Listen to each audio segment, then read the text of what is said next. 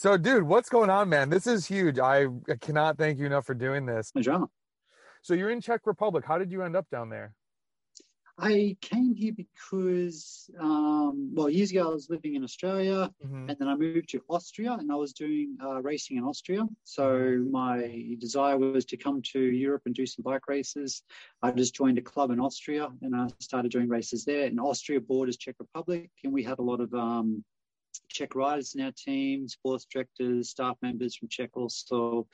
And I just slowly moved across the border somehow, and then yeah, stayed here since but I was so I was living in um in Czech so first in Austria for four years and then I moved to Czech Republic, still racing in Austria, and then I joined um, T-Mobile and um, they said I could stay in Czech Republic. And then as the years went on, I just was here longer and longer, and then I just had no real reason to move to a different place. And as an Australian, well, as a non-European, you sort of get um, you get grounded pretty quick in one location. I think in in Europe.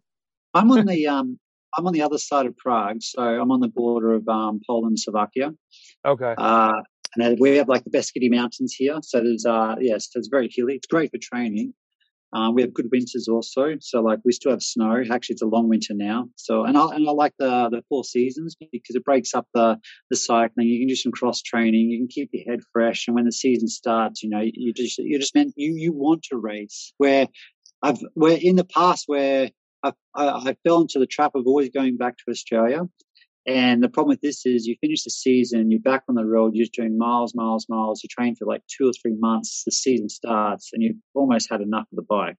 Um, where this way with the winter sports, you know, like you, you put the bike aside, you do something totally different.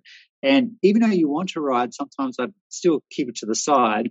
So when I do go to training camp, what I notice, um, especially with like what I said, oh, I'd go to training camp just wanting to ride my bike as much as possible. With the other guys there, they, you know, they've just like, they sort of come to training camp, they're not motivated because they've been training at home so much. And for me, the you know the different seasons is really helpful with my training. Dude, I was blown away when I read that you would like cross train between Tour Down Under and Paris Nice. And it, I, I forget where I read this, but you were just like, yeah, I'm to go for this like long hike and get like mentally fresh and come back and crush it. And I was like, this dude's awesome. Like everyone's so just like, especially more nowadays with all the stuff out there's like power, power, power, power. And I have to, you know, I grew up in uh, upstate New York near Canada where your time was limited. You had like when the winter came, I'd go in and like ride the trainer a little bit, but there was no Zwift or anything. So like an hour was long enough. And now I'm more down in the southeast of the US and I can ride more. And I'm actually having to tell myself to like shelve the bike a little bit. Cause I noticed even this past winter, I was down in Florida a lot where it's 70 degrees. And so you can just ride, ride, ride, ride.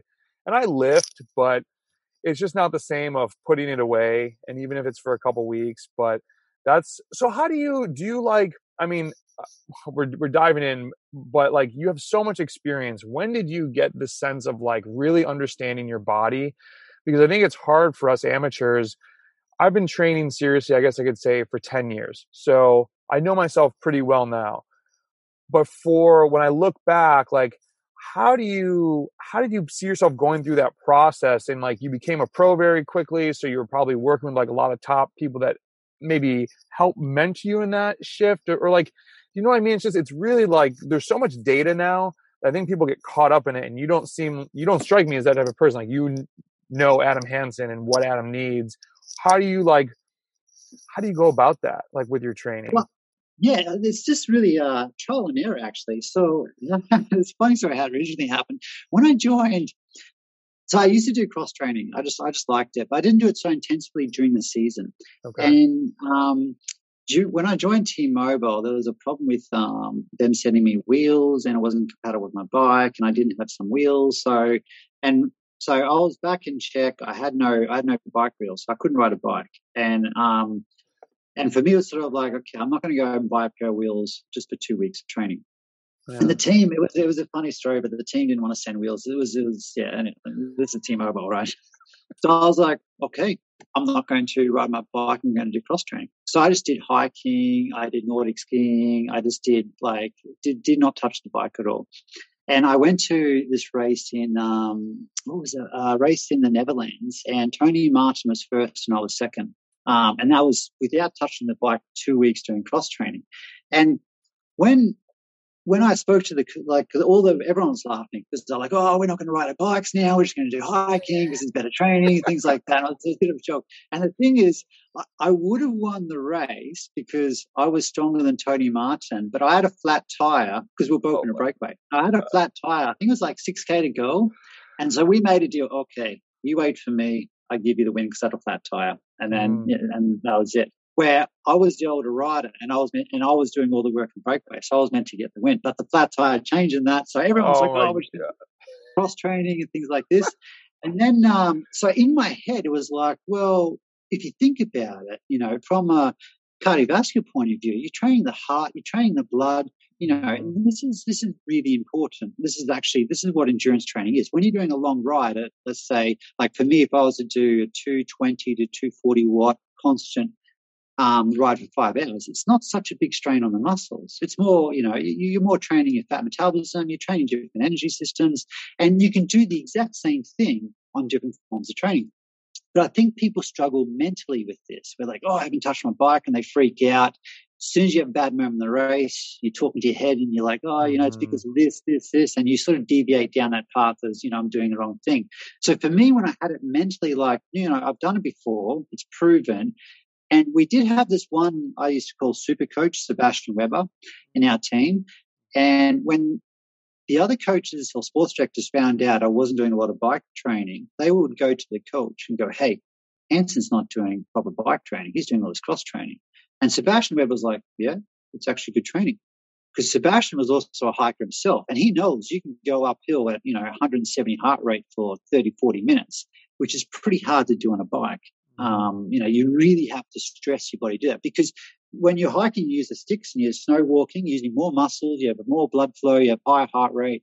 Um, so you can get very good training with it. Yeah. So basically from that, I just carried it through. And, you know, because I'm in Czech, I would do like down under, I'd come to Czech.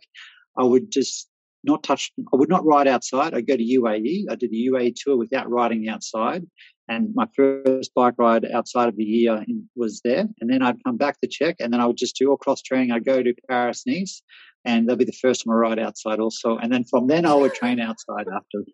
so, so for everybody that's going to watch this, Adam Hansen is even more of a savage than we already thought. Is super badass, dude. It's crazy. These like rowers and Nordic skiers, they come into cycling and they get on the bike and there's like, it's like, oh yeah. damn, I should have been doing that for a long time.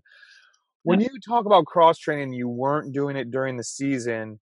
Did that always? What's you know, a lot of coaches don't want to talk about weightlifting because it is hard to like. Sometimes you feel good when you're lifting or doing cross training and trying to get ready for the season, but then that kind of shifts as you're doing maybe more intervals or more race specific prep. What's your thought on cross training now that you're into triathlon all year long, or are you still more doing it just pre you like your race period, or how does that break down? Is there any rhyme or reason to that? I really believe that you know you, you got to do it 100 percent or nothing. So like, let's okay. say you do no cross training, you get in the middle of the season, you decide to do like a hike. Um, a hike's very good because you use the same muscles cycling when you're going uphill. So you can do that. But when you go downhill, you have the impact of the muscles, and this is something mm. totally different. And this is a killer for cyclists and you'll you'll tear the muscle fibers in a different direction and you'll actually not be able to walk just by going downhill no effort just because of the impact you won't be able to walk two or three days properly. Um, but if you do it constantly then it's okay to do some type of cross training. Um, but yeah i wouldn't do like one off cross training um, with gym work um, I'm a huge believer in gym. I, I I'm not a fan of the gym, so I like during the off season I do quite a lot. I used to go to the gym before the COVID, um, but then um, I I, do, I believe if you're going to do gym work or um, free weights, you should always do it. Don't don't start during the season because yeah, you you'll definitely um, put the muscles in a territory they're not used to, and then you yeah, it's it's it'll cost you more than it'll gain. If you if you want to do it always, do it always. But if not, yeah, I would stay away from it. Do you do like heavy lifting or are you more like 85% heavy lift and like more reps or are you like a five by three like heavy maxing out type thing or a combo of both? Yeah, for me it's more a little bit lower but more okay. explosive. More okay. really, really explosive. And that's um, all you're uh, whenever you're lifting, you're doing like explosive. Yeah, well, I do like I treat um weights I actually treat everything in a form of when I form of like training. So you do your long rides. So if I do a long ride, then you know it's like, like a high reps, low weight, and then you do have some days where you just want to go, um, you know, the shorter reps, like you said, a higher percentage of your max. But I don't like to do this so often. Where I'd much rather do sessions where longer reps, uh, much lower weight, and then really explosive. Um, okay. like really explosive. Because okay. I do feel if you do too much weight training, you do you lose the speed of the muscle. And and in cycling, we definitely need this. Yeah, it's interesting. I was talking to a guy. I don't know if you know the name Ashton Lambie. He's a track guy from the U.S. and he's big into lifting. I got his name uh, from a guy I used to race road with. Long story short, I guess there's a term potentiation that it's like recruiting more muscle mass and almost like warming up with like rack rack pulls. I think it's called. But I started trying, I never thought I could deadlift and then go do like a three minute banger. And I was finding that on these short, like it's not all neuromuscular, but more anaerobic efforts, I could lift and then ride after. And I would get on the bike and I felt like I didn't even have to warm up. I'm like, this is weird. My issue with it is I'm more of a diesel. I do some like longer interval stuff. Now that I'm getting more closer to race season and COVID's kind of breaking here and well, sort of. Um, longer intervals, I'm finding myself failing more in like the third set. And so I, I've been trying to shift maybe lifting to endurance days, but then I'm like, damn, I'm making endurance days too hard. And it's just kind of like this. Ju- I mean, all training is a juggling act, but I'm always just curious what athletes that are into it, how they apply it. And, um, it, it just, everyone kind of finds their own routine. And I think at the end of the day, it goes back to the first comment. Like you got to learn yourself and experiment and see what works. And, when you look back at when you think of Adam Hansen in cycling, like what do you what do you think of? Because now, and I don't know if you you're still a cyclist, but I got a chuckle. You were talking about triathlon this summer, and you're like, "Oh, cycling's like my least favorite leg of the sport now." And you're building the pool in your family room and doing all these other like. You, it seemed like you're very tri focused, but when you look back as a cyclist, like what what how do you see yourself as like what you left? Like dude i'm i can't believe i'm talking adam hansen. Like you probably get that a lot like holy crap dude. Like do you real like what have you left behind? I mean i'm just curious how you see yourself. Um i think it's a tough question. I, do think i'll always be known as the guy that did the 20 grand tours in the world mm-hmm. um i will never i will never lose that one i think. Um, I didn't realize how special that was when um, you know, at the start of the bike races, you go up and you sign on the podium, and the um, the commentator would, would speak about the riders. And this guy won this race, and this guy won this race, and this guy won this race. And every time I go up, people are like, "Oh, and Adam, you know, this is 19th in a row. He's on Giro Tour, Tour, and for seven years." And he was so much more passionate about it. The fans are so much more interested, and I and I realized it really differentiate me from the different other cyclists. Um, and it was something, you know, like this is this is going to sound cheesy, but someone wins Milan San Remo every year. You know what I mm-hmm. mean? And yeah. And then I'm not, I'm not, not, not, not saying what I did is better than winning Milan San Remo. It's just that it's because it's so different. You know, it's mm-hmm. like, oh, it's, you know, it's, it's actually an interesting thing. And I think because, yeah, just because it's so different and unique and something totally out there, uh, I'm, I'm happy I've done this um, in, in that way. I know I, know I, I lost, uh, I, well, I sort of gave up on, you know, other ambitions in that, going in that direction. But it's nice that I had something that's, you know, no one's ever done, something really unique. And yeah, I'm proud of it. I'm, and I'm more proud of it than my stage wins in the Giro and the, in the Vuelta and, um, and the types of teams I've been riding in. So I'm, I'm, I'm very happy that I've done something unique and different. That's awesome because I mean it's just like you know we click on the tour and it's like all right is Adam you know Adam is he going to be in a break? What's this guy doing today? Adam takes off. Like you get the two wins you're back at the next tour you're back at the next tour. It's just like oh dude this guy's a freaking machine. What did it at some point become like all right I just got to see how many of these I can rack up and was there any point you were like dude I am getting roasted from this because people talk about doing two in a row you're it's like, who is this guy? Like, when did that? When did the ball really get rolling? Because I think that your first one was early on, and then you did back to back in like your third or fourth season. Like, it was pretty crazy. Yeah, I, well, I didn't realize how difficult it was until like I'd be doing the, the Vuelta and I'd have bright like on a super difficult stage where everyone is just smashed and and I'd have guys just come up to me like random guys like, and this is your third one this year. This is my first one, and I'm suffering. and we just click up and like, that's true, you know. Like guys, this is their first Grand Tour of the season. Um, Yeah, I think. um Yeah, it's Did the team me. ask you? Were they just like, "Yo, oh, Grand Tour, yeah, at, send Adam. Like he, we know No, I well, down." okay. I did the Giro and I did the the tour, and I was like, "Can I do the Vuelta?" And they're like, "Yeah, but you do the Giro and tour. You, basically, if you do the Giro and tour, you can have the rest of the season off. You maybe have to show your face the two races, two small races to fill the numbers, but you have the season off." I'm like, "No, no, I want to do the Vuelta." And the sports director's like, "Yeah, yeah, yeah," and he laughed it off. And I saw the list of the riders, and I was there, so I emailed him and said, "Hey, you know, I really want to do the Vuelta." He goes, yeah, yeah, good job. And I was like, no, I'm serious. He goes, really? Goes, yeah. So I did it and I did well, helped the team, did my job, did everything. And then they, and then next year, I wanted to do the same thing. And they said, yeah, but you should have a rest year and things like, no, no, I'll do the same thing. I did it and they were super happy. And then after a while, I was like, I really like this program because there was uh, many things like I love stage races. I just love this type of racing where, because when you hop on a plane, you travel somewhere, you do a one day race and it goes bad you know, that's it. It's over. And you fly home and you spent like the whole uh, four or five days and it's just a disaster. In a, in a grand tour, there's always tomorrow. There's always the next day and there's always something. And you always go home with some type of reward. You help some guy get a win or you got a team win or you personally got a win or you're in a breakaway, you showed your face. And there's always some positiveness you can take away from grand tour. And I really liked that. But also, I liked how I was at home more people thought I was away racing more, but what actually happened was I only did nine races a year, which Yeah. is super cool.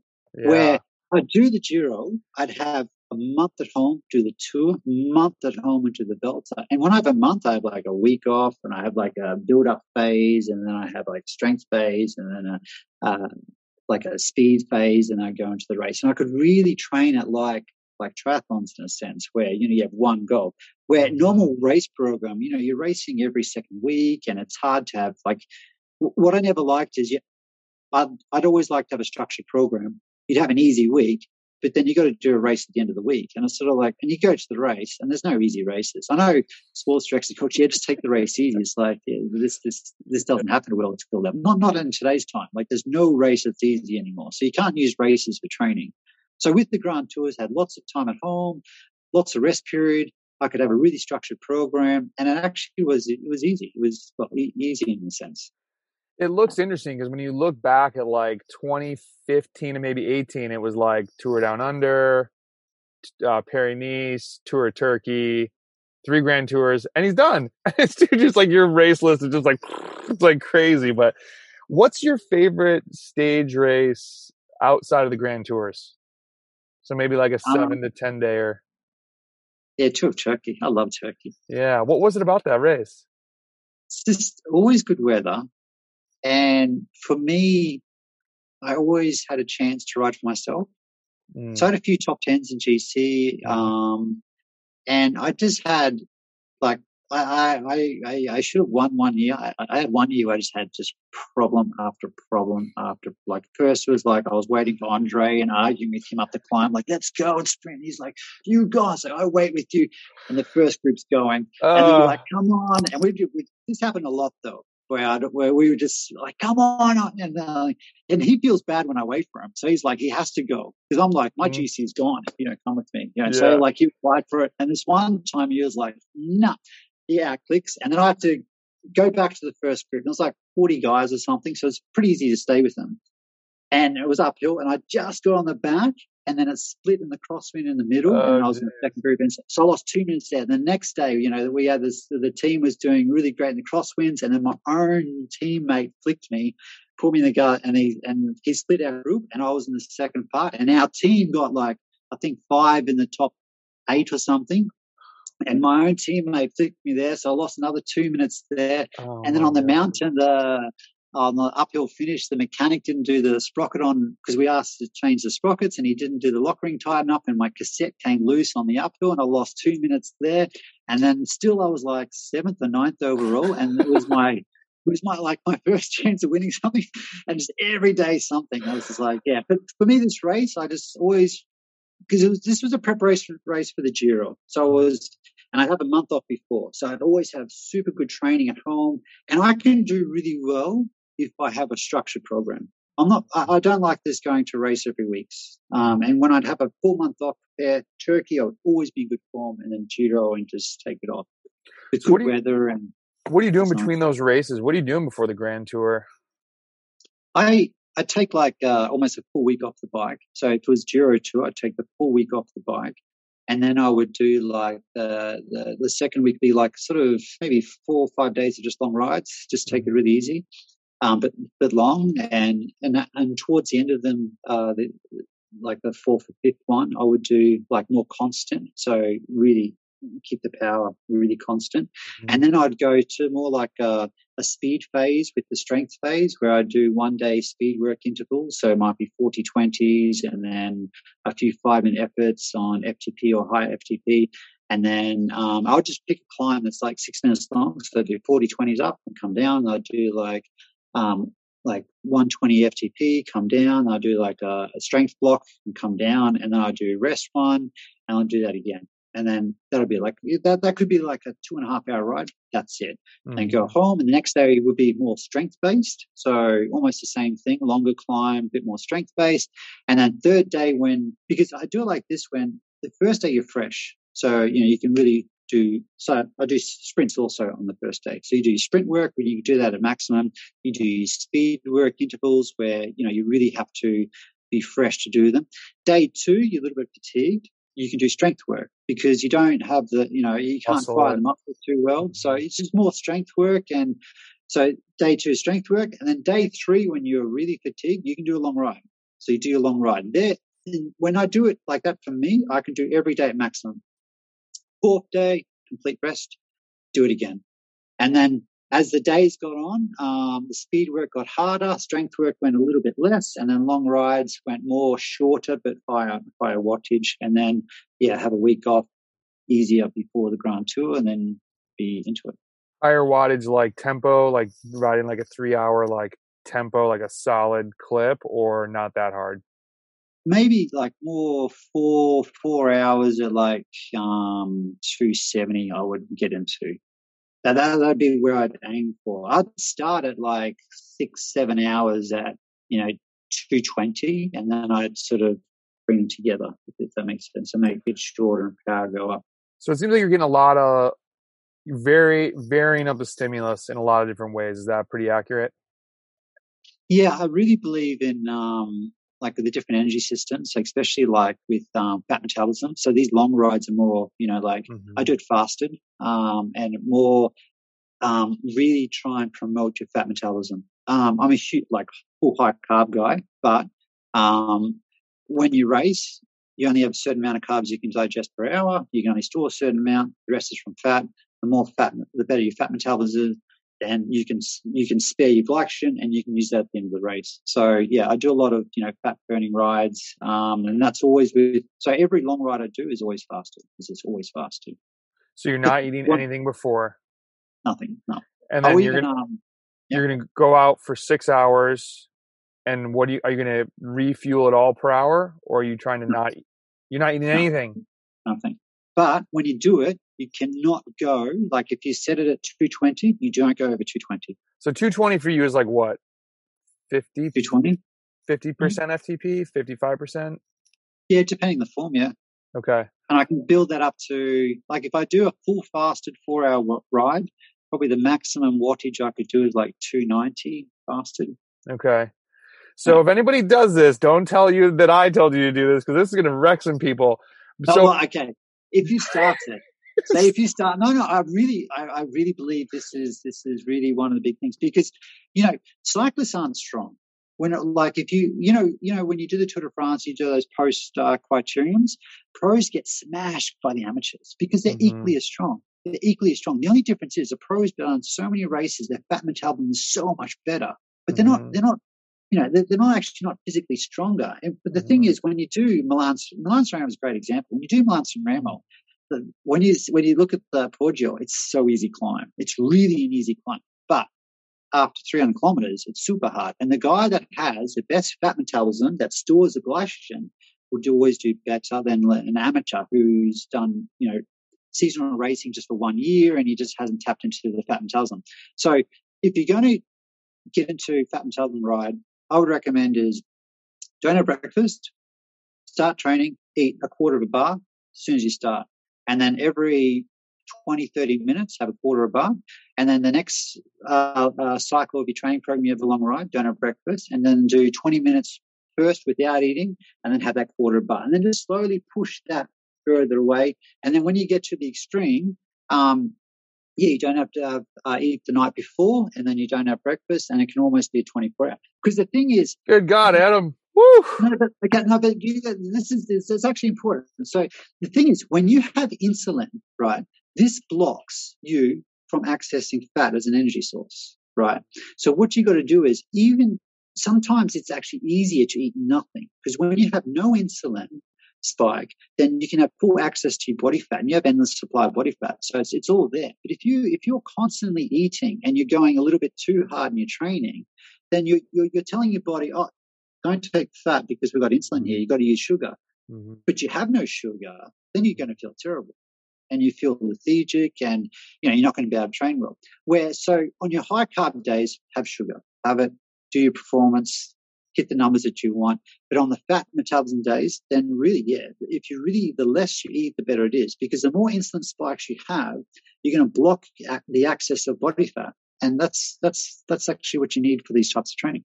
So practically speaking, for an athlete that might only get to like in the US like category three, let's say, so he's doing a three hour road race, would you put this on the less important scale since he can still have enough carbohydrate or glycogen for his type of race?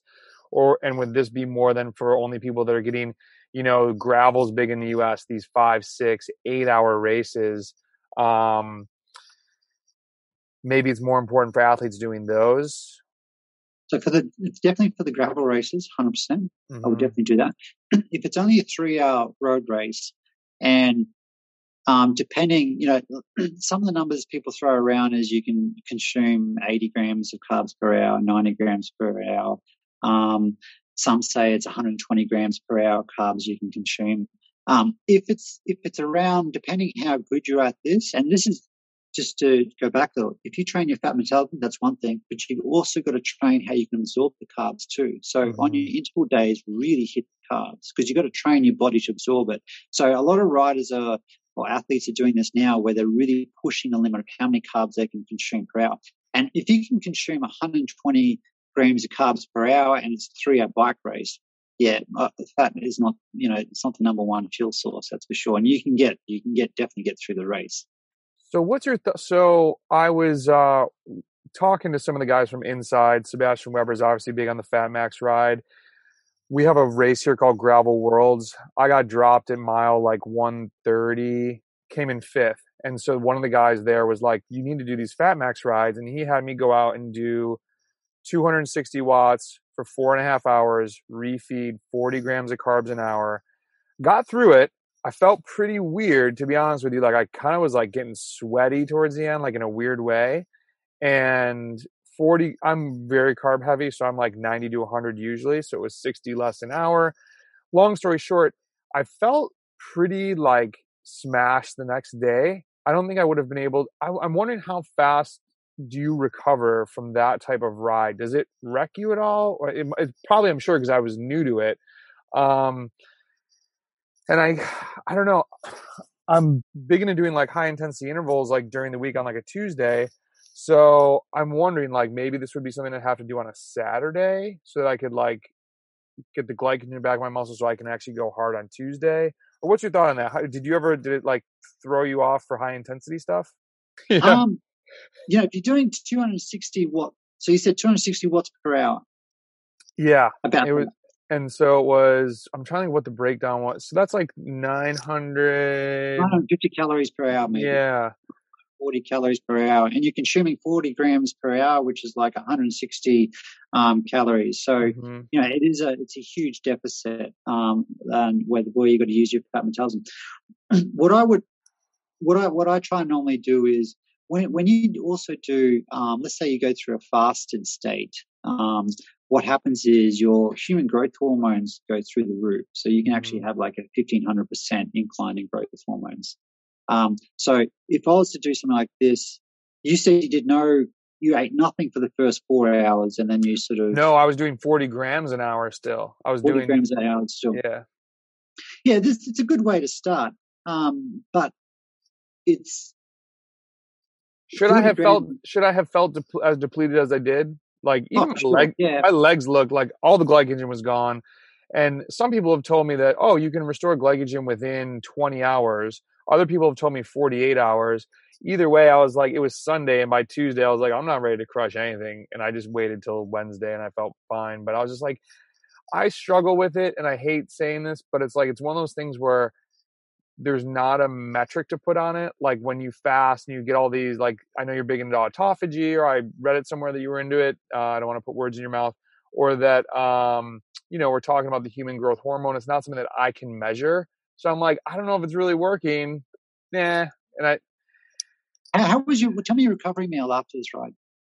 Uh, well, I'm pretty usually like rice, chicken, um, greens. I don't know the exact one. This was a while. This was last summer that I did it. What I would do is when you finish a ride like that. So if you well, if you finish a race or any type of ride where you're really um, glycogen depleted, um, and you've you know torn a few muscle fibers because it was a hard session. Um, obviously, you have a protein after after the ride for muscle Mhm. recovery. Um, my feeling is when you said you didn't feel good, wasn't uh, glycogen depletion. It's more that your muscles haven't recovered from the effort. Might And- have been that, which is and- weird because when it's not high intensity, I wouldn't have thought that. Yeah, but still, you know, you, the- yeah, it's because you because you're limiting the, the the energy supply. Um, yeah, it's it's it's still hard on the muscles.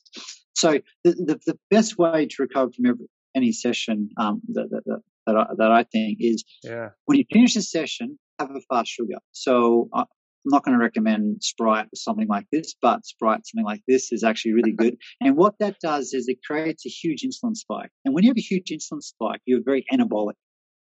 And that's when um, all your cells are opened up, and basically it's just it's just screaming. It, it just gives you ac- it gives your cells access to what's around, and then have your protein.